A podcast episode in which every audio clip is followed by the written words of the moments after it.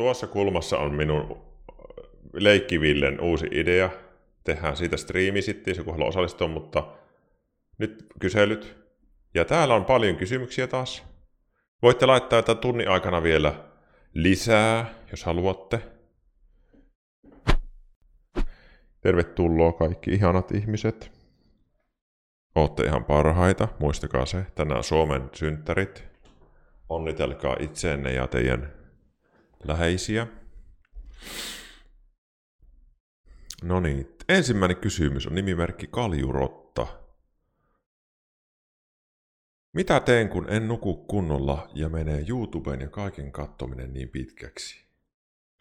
No tämä on tämmöinen perinteinen mitenkä hallita elämää kysymys, tämmöinen mä sanoisin elämänhallintakysymys. Jos nyt pitäisi ottaa tosi tärkeä juttu, että mitä ihmiset paljon hakee esim. terapiasta elämänhallintaa. No, ihmiselle, ihminen voi hyvin yleensä, kun sillä on jonkun verran rutiineja elämässä, eli sillä on, on jonkinlainen päivärytmi, jonkinlainen unirytmi, jonkinlainen opiskelurytmi. Tietysti ihminen tarvii myös lomaa, mutta silti, silti se jonkinlainen rytmi on tärkeä. Niin minä aina tämmöisiin kysymyksiin vastaan, että mä rupesin käsittelemään tämmöisen, tämmöisen keissin kanssa ehkä sitä, että olisi hyvä, hyvä niin kuin laittaa jonkunlaiset niin kuin rajat itsensä kanssa sopia tai oman terapeutin kanssa. Että tota, vaikka, että no, mä en katso YouTubea yli yhden yöllä tai ylin kahden yöllä. Eli, ja semmoinen on tärkeä, kaikki me katsotaan, minäkin teen sitä paljon, mä katson hirveästi Twitchiä niin omaan striimaamisen lisäksi, katson paljon YouTubea. Jos haluatte nukkua hyvin, niin se kannattaa lopettaa se kattominen sen interaktiivisen striimin tai YouTuben sille hieman aikaisemmin, kuin aikoo mennä nukkumaan. Eli nämä tämmöiset interaktiiviset jutut, ne kiihyttää mieltä jonkun verran. Olette huomannut sen siitä, että jos te olette pelannut vaikka ihan sikamaisen ison setin tuota, vaikka Counter-Strikea tai Dotaa, ja heti yrittää mennä nukkuu, niin käytännössä mitä tapahtuu, niin mieli on vielä niin ylikierroksilla, että siellä vielä sillä, se ei rauhoitukaan hetkessä, vaan sä näetkin siellä niin kuin silmät kiinni vaan niitä Miragen ja Infernon karttoja ja pommiplantteja ja sä tähtäilet siellä unissaskin vielä niitä. No Dota on taas to, toinen peli vaikka tai Lolli, missä se on niin intensiivinen se peli, että, että se, niin kuin, se pelikartta niin kuin siinä unessa niin kuin on koko ajan vielä mielessä. Eli aivot on vähän niin kuin kierroksilla vielä. Jotkut ihmiset jopa hätääntyy tästä, että onko tämä ok. Se on tosi tavallista. Se on tosi tavallista.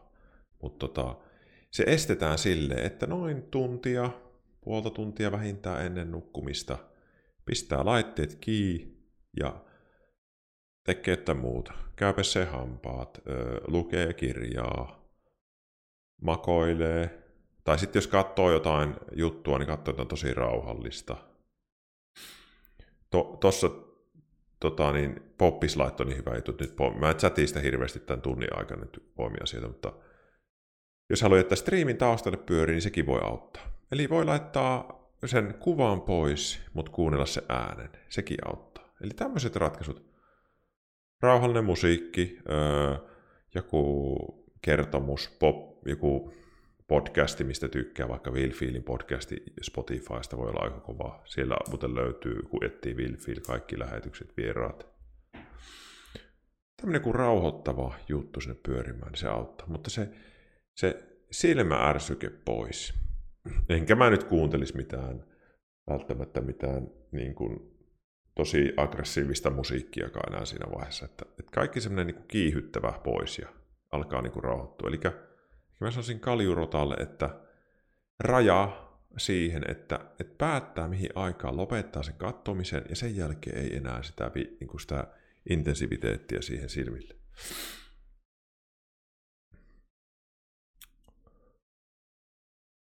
Jo kaikki, just tuosta niin luin, että, että ASMR, tosi hiljaisella Twitchin kuuntelu, on paljon tämmöisiä hyviä chattilähetyksiä, mitä voi kuulostella siinä sivussa. Ja Mutta että on tiedostettava se, että ei se uni parane, jos sä vaan jatkat ja jatkat sitä kattomista. Ja vaikka sit yrittää hirveän moni sille, että en saanut unta, tulin takaisin tänne striimiin. No et sä saa sitä niin nopeita, eikä se, ei se ei voi tapahtua se unen yrittäminen ja takaisin tulo striimiin kymmenessä minuutissa. Ei riitä, ei riitä. Et pitää olla semmoinen kuin puoli tuntia väliä siinä, ettei tule sitä visuaalista ärsykettä. Toivottavasti toi nyt vähän vastasi Sitten nimimerkki Koppelo kysyy. Monet hakee apua vastaan, kun on siinä pisteessä, että se on viimeinen vaihtoehto. Monelle avun hakeminen on todella vaikea. Jos sulla on paha olla, niin ota yhteyttä johonkin. Mutta yleensä se on asiassa yksi vaikeimmista kohdista. Mikä siis olisi matalan kynnyksen tapa hakea apua tai kautta mennä terapiaan? Itse koen, että terapia voisi auttaa minun henkisessä kasvussa hyvin arkipäiväisten ongelmien selvittämisessä – ei vain jostain syystä ole pokkaa. Kysymysmerkki. Soittaa johonkin. En edes oikeastaan tiedä minne. On ystäviä, kenen kanssa keskustella asioista, mutta ystäväsuhteet on molemmanpuoleisia, joten, en halua, joten haluaisin päästä keskittymään vain omaan itseeni. TLDR, miten hakea apua, mihin ottaa yhteyttä, minkälaisia vaihtoehtoja, mitä, miksi, miten, terapia 101.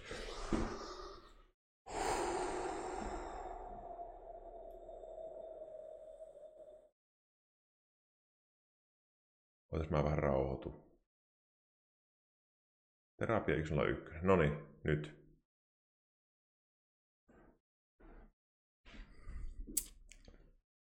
Öö, joo. Mistä hakea apua?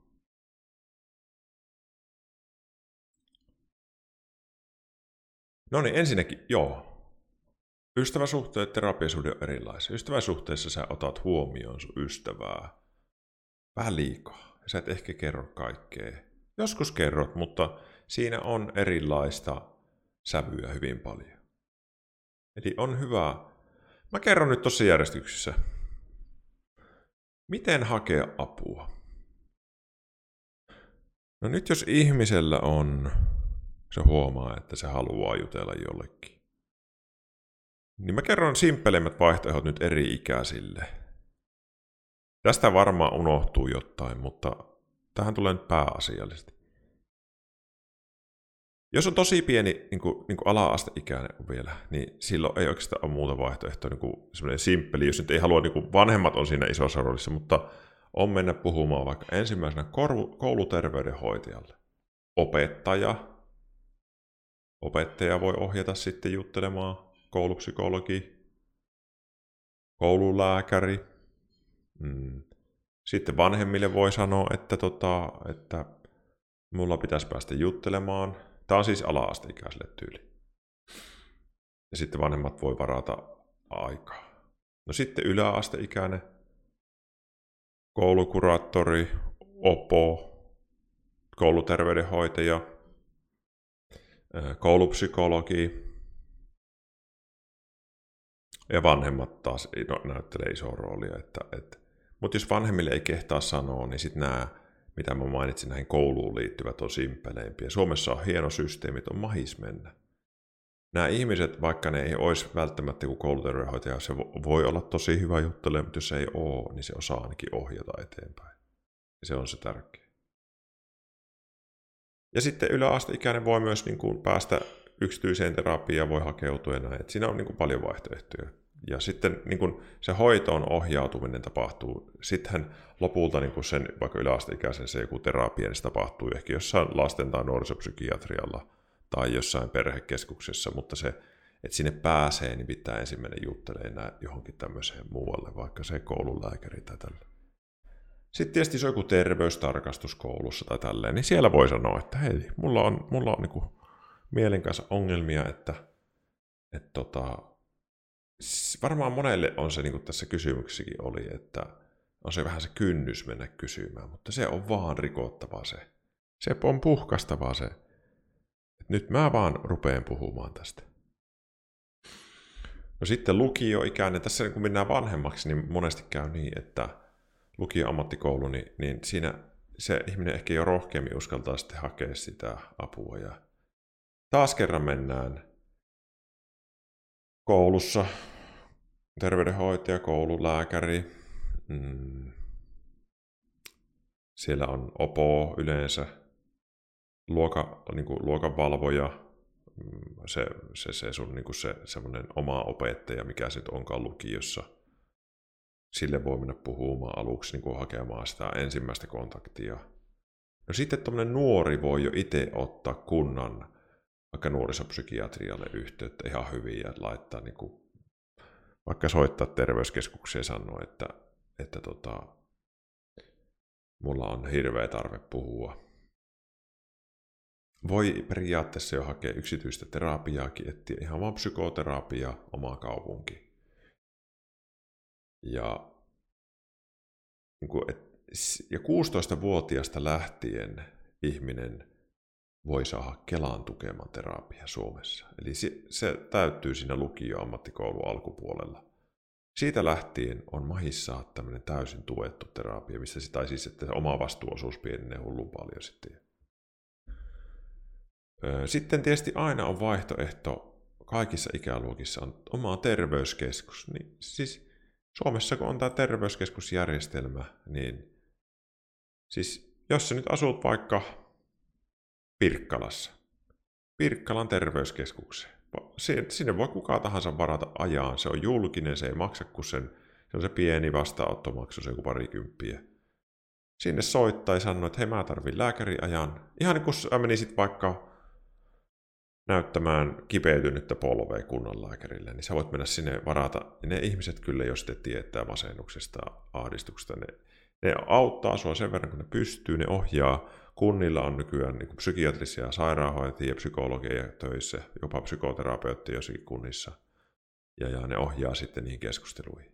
Ja monesti se meneekin niin, että kun sä oot ensin käynyt tämän lyhyemmän kierroksen, niin sitten jos se ei siinä ratkee, niin sitten se selvii, ne ohjaa sieltä, että no hei, nyt me ei saatu tässä tätä sun asiaa kuntoon, niin tota, me ohjataan sut nyt yksityiseen terapiaan. Hei moro kaikille. Mä yritän nyt keskittyä tuohon puhumiseen, mutta moi kaikille yhteisesti. Sitten, sitten mennään niin kuin aikuisuuteen. No nyt ollaan siinä ikäryhmässä, eli minun yleisimmät potilaat on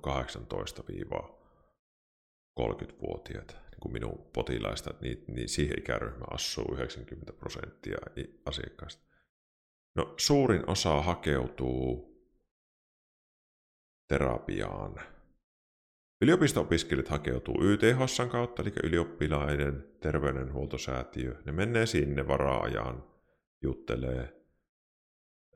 Sitten siellä on psykologi ja lääkäri, ne sanoo, että sun kannattaa hakea vaikka terapiaa. Ne jotkut saa avun jo siitä, siitä tota, niin, niin, lyhyemmästä setistä, ja se auttaa. Se on yleisin. Sitten jotkut hakee suoraan, jos on vähän rahaa jemmassa tai vanhemmat auttaa, niin yksityiselle psykiatrille eli lääkärille. Yksityinen lääkäri, joka on... Psykiatri on se lääkäri, mikä on erikoistunut mielen asioihin. Eli jos sä haluat niin varmaa infoa, että mitä tehdään, niin sä varaat ajan psykiatrille. Ja se on yksi keino. Sitten on se oma terveyskeskus. No sitten tosi moni hakee apua työterveyden kautta. Eli sä voit, jos sä työpaikka, aikuisikäisten töissä käyvien terveys kuuluu työterveyksille, eli silloin paras vaihtoehto on sanoa työterveyteen soittaa ja prr, prr. sitten sillä vastaa ihminen, niin hei, tarvitsisin lääkäriajan, no mikä syy? No, mulla oli tämmöinen mulla on tämmöinen ongelma henkisessä puolessa, että mulla on tämmöistä masentuneisuutta ja, ja, ja välillä on tosi kurja olo ja niinkö herätä aamutöihin. Sitten, okei, okay, varataanpa sulle aikaa tohon, sitten ne varaa sulle ajan lääkärille, psykiatrille, psykologille ja sitten se etenee. Eli, tulikohan nyt kaikki. Sitten mä etin vielä samalla tässä, eli on olemassa joissakin, otas mä katson, Tampere, matalan kynnyksen mielenterveyspalvelu. Sitten joissakin kaupungissa on tämmöisiä matalan kynnyksen mielenterveyspalveluita. Esim. Tampereella on tämmöinen kuin Ensio. Se on semmoinen paikka, mihin sä voit kävellä suoraan sisään. suoraan sisään ja, ja, ja, ja sieltä saa apua. Se on semmoinen kova.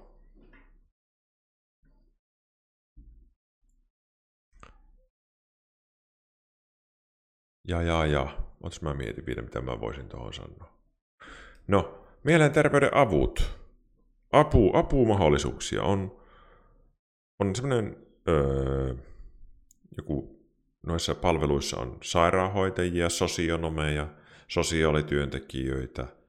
No sitten jo sinne mennään niin kuin täsmällisempään puoleen, niin on psykiatrinen sairaanhoitaja. Se on niin kuin enemmän perehtynyt. Ennen oli semmoisia kuin mielenterveyshoitajia. Ja, ja. Sitten on, sitten kun mennään niin kuin entistä niin kuin eteenpäin, niin sitten on psykologi, joka on sitten jo niin kuin tosi koulutettu keskusteluhoito-ihminen. Ja sitten kun mennään sinne niin kuin oikein niin kuin pitkäaikaisiin hoitomuotoihin, niin on psykoterapia, mitä minä teen, psykiatria, psykiatri niin lääkäri ja psykiatria, eli sitten on se niin kuin ihan semmoinen osastohoito. Kunnassa on, kaikissa kunnassa, missä on erikoissairaanhoito, eli kaikissa on psykiatrian poliklinikkoja, mihinkä voi mennä hakemaan apua. Eli Suomessa on tosi hyvät avut. Ensimmäinen, millä sä pääset, niin on päästä mennä puhumaan jollekin ammatti-ihmiselle. Olipas pitkä vastaus. Hei, mutta tärkeä juttu. Jos sä haluat hakea apua mielenterveysjuttuihin, niin me, me hakemaan. Elä odottele. Kuin moni oottaa, häpeä, en kehtaa, on syyllinen olo, en mä viiti mennä puhumaan, nämä arkaa juttu. Ei kellään muulla ole tämmöistä. Come on. Ne on Suomen yleisimpiä terveysongelmia tällä hetkellä. En varmaan liioittele, jos sanoo sitten top kakkosessa on mielenterveyden ongelma. Ja, ja ei kun vaan juttelemaan. Se, mitä aikaisemmin, niin sitä parempi. Kyllä siellä sitten sanotaan, jos tässä on kyse vain jostain lievästä, mutta harvemmin niin kuin ihminen menee sille, että en mä pysty. Ja pitkä on, siis harvemmin sieltä sanotaan, että no ei tässä mitään ole. Menkää, menkää, menkää, menkää. Ei ne ole pelottavia ihmisiä. Ja vielä semmoinen vinkki, että jos sä meet hoikea apua ja tuntuu, että tämä ihminen, kun enemmän ekana päädyy, ei ole hyvä tyyppi minulle, sitten vaihat. Ammatti-ihminen meidän alalla on kestää sen, että sille sanotaan, että sinä et ole minulle oikea hoitaja sen on kestettävä se lause, että hei, minulle ei sinulla ei synkkaa oikein. En minäkään menisi juttelemaan semmoiselle ihmiselle, kenet mä koen niin tympeäksi ja tylseksi ja, ja, ja hiljaiseksi. Mä sanoisin saman tien, että ei, ei, ei tämmöistä, että mä lähden nyt etsimään kuin toisen ihmisen. On se iso, iso ponnistus on joillekin ihmisille ottaa se ensimmäinen yhteys.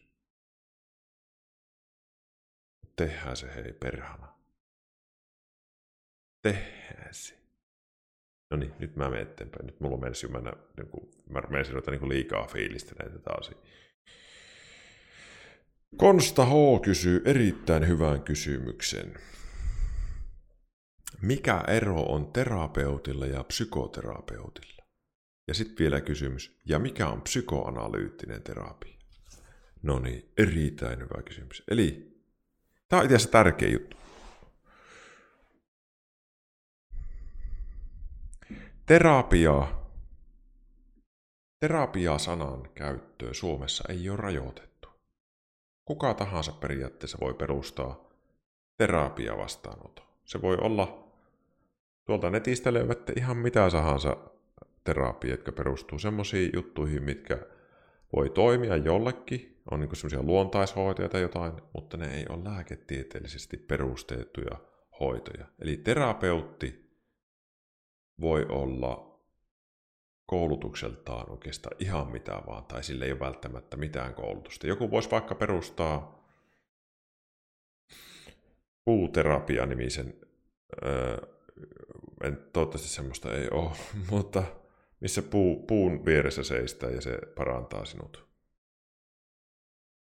Mutta psykoterapia on Valviran alaisuudessa oleva, jos ihminen on psykoterapeutti, virallinen, rekisteröity, niin se on käynyt semmoisen koulutuksen, että, että se, se koulutus on lääketieteellisesti tutkittu ja hyväksytty.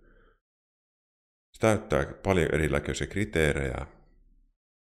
Mm, ja että se ihmisen nimi on no ihan perusasiat sen, sen, sen psykoterapeutin tiedot pitää olla julkiterhikissä, eli minun tiedot vaikka on siellä. Jos sieltä etsii, tai etitte teidän terapeutti, jos käytte terapiassa, niin se on siellä todennäköisesti, jos on iso, niin kuin, yleensä aina. Niin sen nimi on siellä listassa, ja se on niin kuin siellä lukee ihan virallisesti, se on niin kuin aikamoinen paperisoppa, kun sinne lähetellään papereita, ja sitten sä saat sen nimen. Siellä lukee, esim. mun kohan lukee sairaanhoitaja, Ville Merinen, ja sitten siinä alla lukee psykoterapeutti. Eli psykoterapia on niin semmoinen tietynlainen takuu sille, että, että tämä, ei se aina testi sitä tarkoita. Onhan kaikissa ammattiryhmissä myös niin kuin, onhan olemassa huonoja lääkäreitä, onhan olemassa huonoja sairaanhoitajia. On olemassa huon, niin terapeuttejakin, psykoterapeuttia, menee jotenkin hetkellisesti vaikka elämässä. Mutta se tarkoittaa sitä, että se on täyttänyt tietyt kriteerit ja se on kouluttautunut aika paljon. No psykoterapeutti nimikkeen saamiseen pitää Suomessa käydä aika paljon tutkintoa, että sä niin kuin, minä kävin pari semmoista pienempää koulutusta joka, ja sitten psykoterapeuttikoulutuksia, joka kesti neljä vuotta. Eli se vei multa semmoisen kuutisen vuotta tuon sairaanhoitajakoulun päälle saada sinne se leima sinne rekisteriin. Se tarkoittaa sitä, että jos ihminen tulee sinne, niin ainakin semmoinen ennakko-olettamus on, että tuo tyyppi muuten tietää aika paljon näistä mieliasioista. Siksi meidän alalla aina sanotaan, että käytät nimikettä psykoterapeutti joka paikassa. Mutta se on niin pitkä sana, että välillä se itsellekin lyhenee terapeutiksi. Ja minua sanotaan terapeutiksi. Se on tosi ok. Minä tiedän itse, mitä minä oon. Minua ei se niinku haittaa. Mutta jos te haette apua, niin psykoterapeutti. No, terapeutti, jotkut terapiat varmaan tosi hyviä, mutta niille ei ole sellaista niinku välttämättä lääketieteellistä pohjaa. No sitten psykoanalyyttinen terapia, eli nyt tähän mun pitää lisätä sanaa psykoanalyyttinen psykoterapia, mutta hirveä sanahirviö. Psykoanalyyttinen psykoterapia. Kuulostaa vähän samalta kuin Darth Vader, joku ase voisi olla se nimi, mutta tuota niin, se on yksi terapia, psykoterapia suuntaus. No, psykoterapian yleisimpiä suuntauksia on kognitiivinen psykoterapia, ratkaisukeskeinen psykoterapia, öö, seksuaaliterapia, psykoanalyyttinen psykoterapia, joka on myös toisaalta nimeltään psykodynaaminen psykoterapia. Sitten on olemassa semmoinen kuin kognitiivis-analyyttinen psykoterapia. Se on sekoitettu kaksi eri juttua vähän niin kuin sitten on olemassa integratiivinen psykoterapia. Siinä on sekoitettu monta juttua tietyllä tavalla voisi sanoakin nykyään, että suuri osa terapeutista varmaan alkaa olla semmoisia, että ne on vähän se ottanut sieltä ja täältä. Tiu, tiu, tiu. Perheterapia on yksi tera- psykoterapian muoto. Öö, mitähän muuta? Traumapsykoterapia on. Siis se nimi vähän kertoo. Traumapsykoterapiassa on, keskitytään traumoihin, traumaperäisiin häiriöihin, niin kuin tämmöisiä. No niin, eli se psykoanalyyttinen psykoterapia on yksi terapiasuuntaus.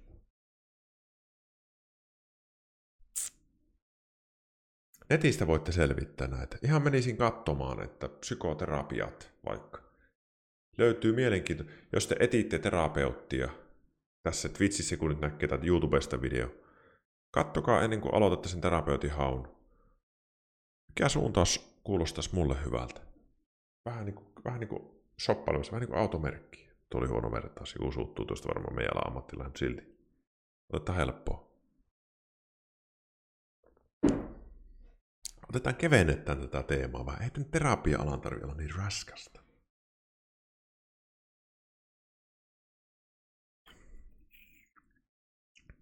No niin.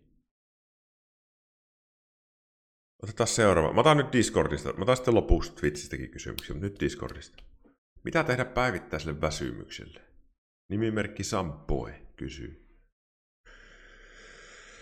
Kyllä mä lähtisin kattelemaan sitä, että onko mun nukkuminen kunnossa, onko mun päivärytmi ihan ok.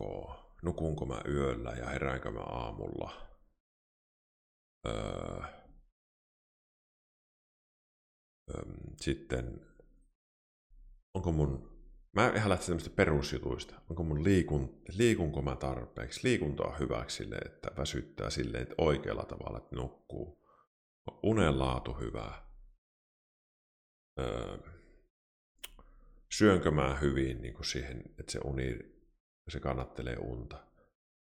Onko mulla uneen liittyvä joku, joku muu terveysasia.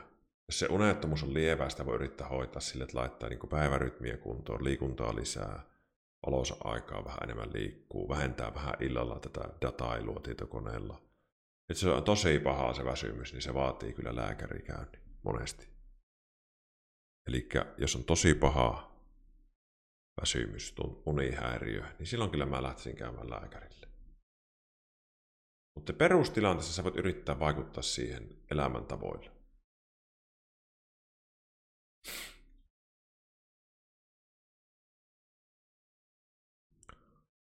Hmm. Seuraava kysymys. Onko sillä mer- merkitystä, käykö terapiassa omalla äidinkielellä vai toisella äidinkielellä? Mitä pitää ottaa huomioon, jos terapian mennessä, kun se on toisella kielellä? Asun ulkomailla ja täällä on mahdollista käydä terapiassa englanniksi. Puhun englantia päivittäin, mutta silti vähän jännittää, pystynkö ilmaisemaan itse, kun ei ole loppupeleissä niin kuin merkitystä. Siis, jos osaat sen kielen ihan ok, se riittää.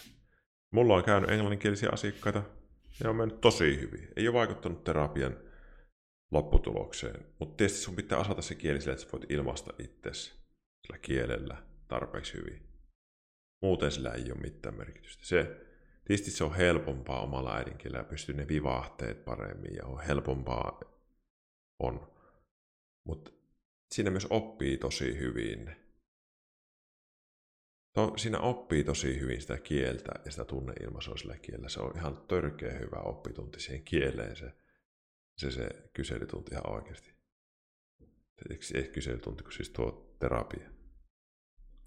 Että ei, ei ole merkitystä. Rohkeasti vaan hakemaan, jos olette ulkomailla, niin, niin, niin jos se kieli yhtään luonnistuu. Ja sitten he nykyään ulkomailla, ottaisin tämmöisen vielä puheeksi, että korona on tehnyt sen, että suurin osa terapiasta etänä, psykoterapioista, niin nykyään sä voit hakea vaikka, vaikka USAsta Suomen etäterapia, se toimii tosi hyvin.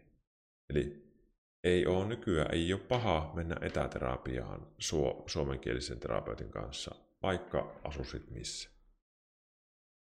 Periaatteessa terapeuttikin voisi asua nykyään missä vaan, kun linjat on niin hyvät.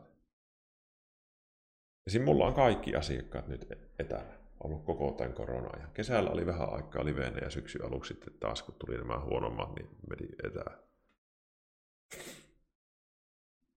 Sitten seuraava kysymys. Miksi joku kokee olevansa mustasukkainen esimerkiksi kaverilleen, vaikka muuten ovat hyvissä väleissä? Onko se normaalia? Pystykö mustasukkaisuudesta pääsemään eroon jotenkin? Mm. Mustasukkaisuus on vahva tunne ja se on tosi yleinen ihmisille. Ja... Mutta mä sanoisin, että jos on niin koko ajan mustasukkainen, tai niin kuin päiv, niin kuin tosi usein ja ystävillekin, niin silloin kannattaisi lähteä miettimään, että mistä tämä tulee. Se on vähän liikaa. Ei ihmisen kuulu olla koko ajan mustasukkainen. Sillä on tosi semmoisia niin kuin pitkäaikaisia tausteita mustasukkaisella, mutta se, siitä on hyvä päästä eroon, koska se rajoittaa ihmisen elämää tosi paljon. Se aiheuttaa niin kuin, sille ystävälle tai kumppanille niin kuin huono olon. Se aiheuttaa sille itse mustasukkaiselle ihmiselle jatkuvaa harmia. Mä lähtisin käsittelemään. Mustasukkaisuus on normaalia, mutta liiallisena haittaa paljon ihmisen elämää, parisuhdetta, ystävyyssuhdetta. Sen taustat on, on niin kuin, se on niin iso juttu, että mä en mene siihen nyt. Pitäisi joskus pitää siitä sitten tunnin luento, mustasukkaisuuden taustat. Sanotaanko, että siinä on ihan biologisiakin taustoja on tutkittu, että ihmiselle on ollut hyvä olla mustasukkainen. Että että se on huolehtinut siitä, että se jatkuu se elämä. Että, että mä huolehin siitä, että tuo kumppani pysyy minulla. Se on niin myös biologinen juttu, mutta nykyään sitä katsotaan, että se haittaa ihmissuhteita paljon. No, jonkunlainen mustasukkaisuus on ihan normaalia, semmoinen semi-mustasukkainen, niin se kuuluu suhteeseen siinä on tällä. Että jos tykkää jostain tosi paljon, niin välillä on mustasukkainen. Ei siinä ole mitään pahaa, eli ottako sitä sille. Mutta semmoinen, että se koko ajan häiritsee elämää, se ei ole hyväksi. Mitä pitäisi tehdä, jos ystäväni ahdistuu tuntemattomiin tai puolituttujen kohtaamisesta ja moikkaamisesta? Esim. uudella kuntoisella moikataan pukuhuoneessa ihmisten tullessa. Jos ahdistaa miettiä moikkaamista, koska tuntuu kuulostavansa tekopiirteeltä tai pelkää sanovansa tekevänsä jotain noloa. Ylipäätään, jos on vaikea soittaa hammaslääkärin, koska pelkää omaa aloitteesta keskustelua. No tässäpä onkin teemana semmoinen vähän, mistä itse asiassa tällä viikolla puhuttiin esimerkiksi Ogumin kanssa, hänellä se vähän eri juttuun liittyy, mutta se on tämmöistä sosiaalisesta jännityksestä kyse, sosiaalisesta ahdistuksesta, ujoudesta, tämmöisestä. Eli, eli osa ihmisistä on, on silleen, ne ei koe hyväksi aina niin kuin uusista tilanteista, mutta, mutta tässä on tärkeää se, että jos kärsii tämmöisestä, että mua jännittää mennä uusiin tilanteisiin, niin sen hoito ei ole koskaan se, että en mene. Vaan näissä sosiaalisissa pelkojutuissa jännittää uudet tilanteet, niin silloin pitää mennä vähän niin kuin myrskyä päin ja, ja lie, kasvavassa määrin vähän aina lisätä leveliä siihen haasteeseen, että ensin level kakkosen haaste ja sitten vasta nelonen sitten vähän ajan päästä. Ei mennä suoraan ottamaan miljoonaa skoville chilistä, vaan otetaan mieluummin aluksi vaikka se parikymmentä tuhatta. Peruschili, medium. Eli sosiaalisessa jännittyneisyydessä, pelossa, ahdistuneisuudessa, ihmisten kohtaamiseen liittyvässä pitää haastaa itsensä sopivassa määrin. Ja tunnistaa se, että hei, tämä on mun mielessä. Ja tälle ystävälle mä menin sitten, hei, no sua jännit, mä juttelisin sitä avoimesti, sua jännittää tämä, mutta mennään yhdessä. Mä voin vaikka sanoa ekana terve, sano se sitten. Voit vähän jelppiä kaveria siinä.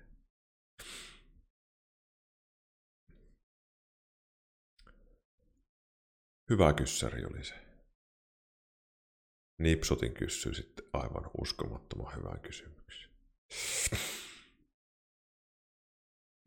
Mä vähän otan hörpyvettä tässä välissä. Terapiavettä. Mm, Oho, pienet ASMR-puplaukset oli siinä, mutta kuuluu asia. Miten voisin oppia olemaan sinut kroppansa kanssa? Treenannut olen tämän vuoden epäsäännöllisen säännöllisesti ja kehoni alkaa olemaan välimuodossa. On vielä ylimääräistä, mutta lihastakin alkaa olemaan. En ymmärtänyt, että tulee hassu olo kroppansa kanssa. Ulkopuolelta on saanut kehuja, eli muut huomaa muutoksen paremmin kuin minä itse. Öö...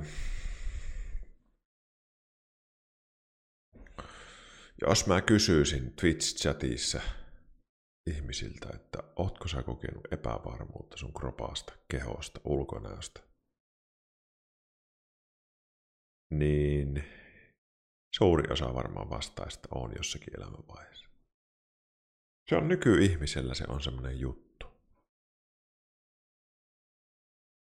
Tosi moni miettii, että tätä kroppaa. Minä olen kertonut avoimesti tässä itsekin, että joskus nuorempana kaksikymppisenäkin vielä. Mä ajattelin, että hitto kun mä näin pitkä. Ja tämmönen pitkä ja vähän tämmönen luiki laiheliini ja, ja, ja mä olin epävarma. No jos multa nyt kysyttäisiin, että no vieläkö sä ajattelet silleen, niin enpä ajattele. Että 99 prosenttisesti on tosi iloinen siihen, mitä on. Se on hirveän paljon mielestä kiinni. No hei, mikä on outo juttu? On tehty tutkimuksia, missä on kysytty öö, on kysytty niin kuin, vaikka ihmisiltä, jotka istuu vaikka pyörätuolissa tai, tai on joku muu tämmöinen tosi hankala juttu koko elämä, niin ne saattaa olla tyytyväisempiä oma olemukseen kuin ihan joku keskiverto hyvänäköinen nuori tuolta kadulta. Tai joku aikuinen. Eli voisi sanoa jotenkin vähän ronskisti, että sillä, miltä ihminen näyttää ulospäin, ei ole mitään merkitystä sen kanssa, että onko se tyytyväinen itteensä.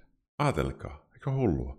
Eli minä ihan oikeasti tiedän sen niin työnikin kautta. Jos te olette koulussa työpaikalla ja te katsotte, että tuolla on tuo hyvänäköinen tyyppi, se varmaan ei ole ikinä tyytymätön itseensä. Se ei pidä paikkaansa. Sillä ei ole mitään korrelaatiota juurikaan yleensä sen kanssa. Että onko vaiko eikä se tyytyväinen. Se voi olla tosi tyytyväinen itsensä tai ei. No, miten voi olla tyytyväinen? Voi olla silleen, että miettii sitä asiaa aika paljon ja, ja niin kuin,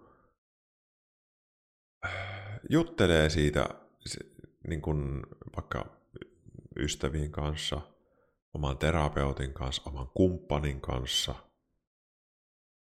Että mulla on tämmöisiä hölmöjä ajatuksia. Ihan oikeasti kuuntelee sen muiden ihmisten palautteen. Jos joku sanoo, että hei, nythän sä oot ihan höpsit, sulla on aika kiva näköinen kroppa. Eikö sulla että sä oot aika hyvä, hyvässä, tai että ei mitään, sulla on hyvä suunta, niin ota vastaan se. Elä, hirveän moni dissaa se heti silleen, että sinä vaan sanot tuolle. Ei, ku, ei se vaan oo silleen.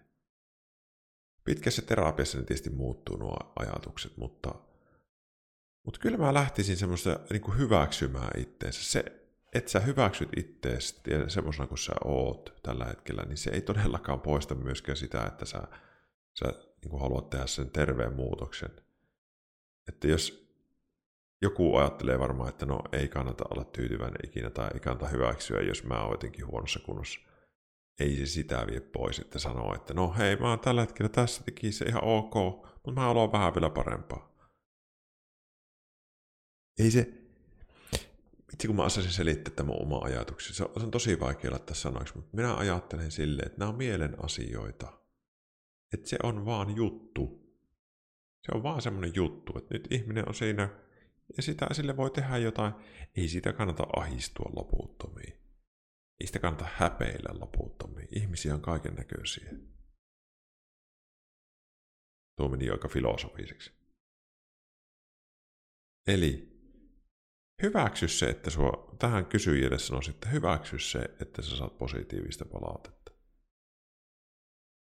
Hirveän monella ihmisellä on semmoisia, niin kuin, että, että kun tietty ruumiin osa ällöttää tai inhottaa ja mulla on huononäköiset posket. Mulla, siis oikeasti mulla on tullut ihmisiä terapia, jotka sanoo, että, tai tuttavia, jotka sanoo, että minun kyynärpäät on rumaat.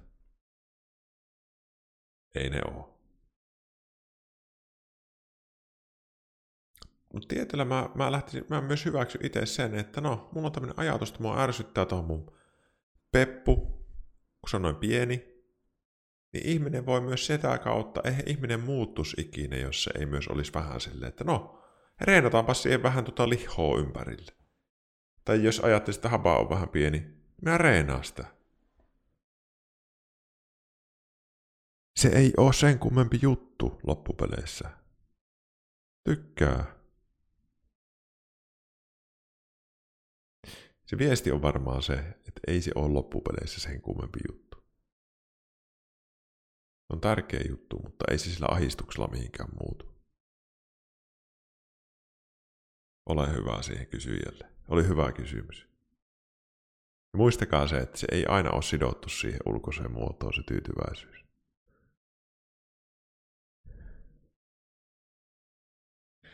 Seuraava. Miten edetä, kun tietää tarvitsevansa apua, mutta sille ei tunnu löytyvän aikaa ja voimavaroja? Asioiden käsittely on raskasta ja niiden pitäisi jaksaa. Niiden lisäksi pitäisi jaksaa koulu kautta työt niin sanottu normaali elämä. Hmm. Hyvä kyssäri. Öö, silloin pitää hakea apua. Se on hirveän huono. Se on hirveän huono ajatus minun mielestä, että mä oon ihan paskana Mä, tarviin apua, mutta mulla ei ole aikaa parantua. Se on ihan aikapommi.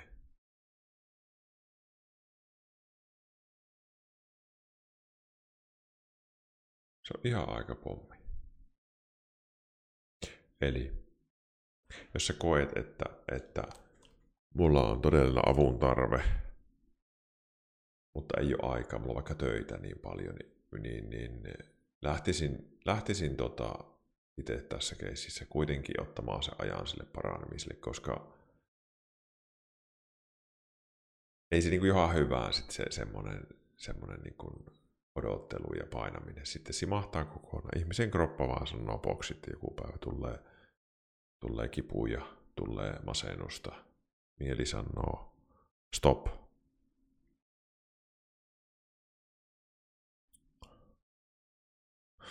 Mutta on sekin ihan ok ajatus sellainen, että no hei, jos on joku tiukka työprojekti vaikka vuosia aika sille väsyy, niin, ja se lähenee loppua siinä vaikka kolme kuukautta jäljellä, niin siitä ajatella silleen, että no hei, mm, mä nyt teen tämän loppuun. Mä tiedostan, että mä oon poikki, mutta mä, mä tiedostan sen, mä, mä teen tämän loppuun ja, ja sitten mä tota, kolmen kuukauden päästä mä haen apua. Sekin on ok.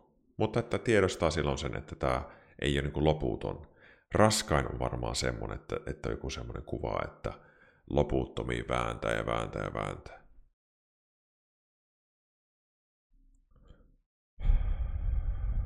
Eli kannattaa hakea apua tuossa, ottaa vähän sitä aikaa siitä. Se, se on niin hyvä laittaa se perusta kuntoon. Ja moi kaikille ihanille. Hei, nyt tuli chattiin niin hyvä kyssäri. Mä otan sen tähän väliin. Miten käytännössä vaihdetaan terapeuttia Kelan kannalta? Miten kerron uudelle, että olen jo ollut kaksi vuotta terapiassa, mutta edelleen tarvitsen puhumisapua? Eikö se ihmettele, että kahden vuoden jälkeen olen terapeuttivaatimassa? Ei ihmettele. Ei ihmettele. Eli, eli se käytännössä vaihdetaan niin, että terapeutti tekee palautteen ja ilmoittaa Kelalle, että että terapeutti vaihtuu tai ei, ei se välttämättä tarvitse sitten se asiakas ilmoittaa Kelalle, minä vaihan terapeutti. Että minä, mulla on kaksi vuotta ollut toisen kanssa, mulla on vuosi vielä Kelan terapia jäljellä, minä käytän sen tämän toisen terapeutin kanssa. Kela sanoo, ok, hyvä. Ja ei terapeutit ihmettele sitä. Ne saattaa, ne kysyy kyllä sulta, että no hei, psykoterapeutista puhutaan nyt tietenkin täsmällisemmin, niin, niin, niin ne kysyy, että no miksi sä haluat vielä vaihtaa, mikä tässä on ajatus.